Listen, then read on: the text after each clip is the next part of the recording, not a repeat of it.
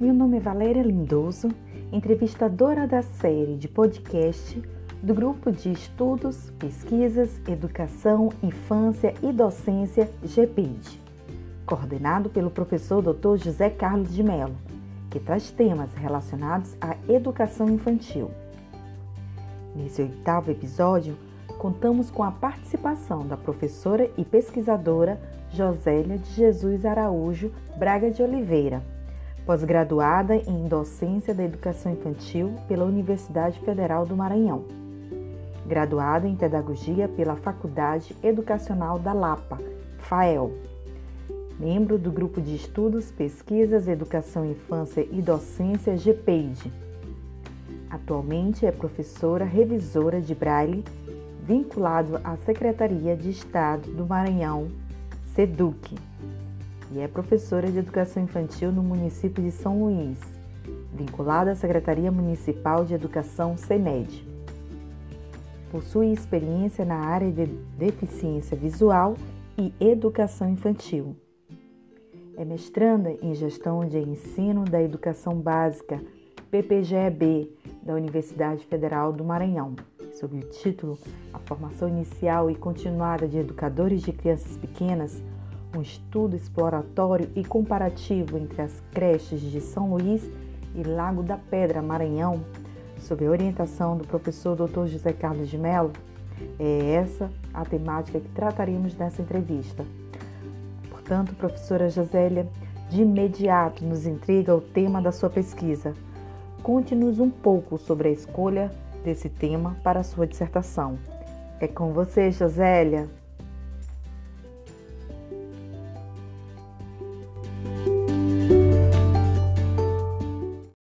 Valéria, olá GP e de demais colegas educadores.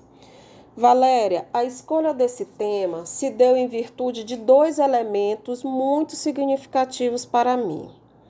O primeiro deles foi o meu próprio processo formativo na área de educação, uma vez que sou licenciada em pedagogia e pós-graduada em docência da educação infantil pela Universidade Federal do Maranhão. E foram a partir dessas experiências acadêmicas e pedagógicas que eu pude perceber a necessidade da formação continuada do educador, sobretudo de crianças pequenas e bem pequenas, pois entendemos que o educador, com um processo formativo sólido, estruturado, irá contribuir para a melhoria da qualidade do processo educativo e irá favorecer o desenvolvimento integral das nossas crianças de 0 a 5 anos e 11 meses de idade. E o segundo motivo foi a minha vivência profissional nos municípios citados no meu projeto de pesquisa. Como você bem disse anteriormente, eu sou professora da educação infantil aqui no município de São Luís.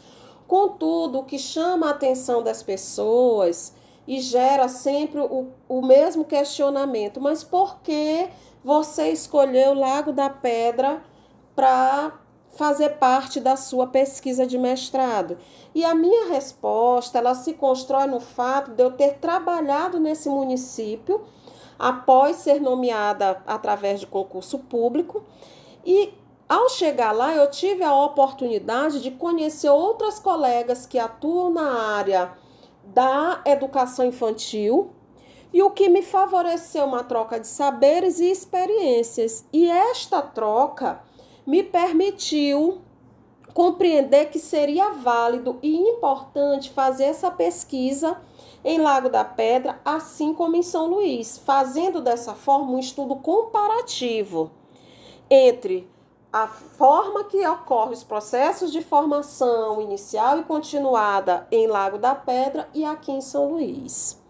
Então, vale ressaltar ainda, Valéria, que a temática sobre a formação de educadores passou a fazer parte do meu interesse de estudo desde o ano de 2015, quando ingressei no GPEID.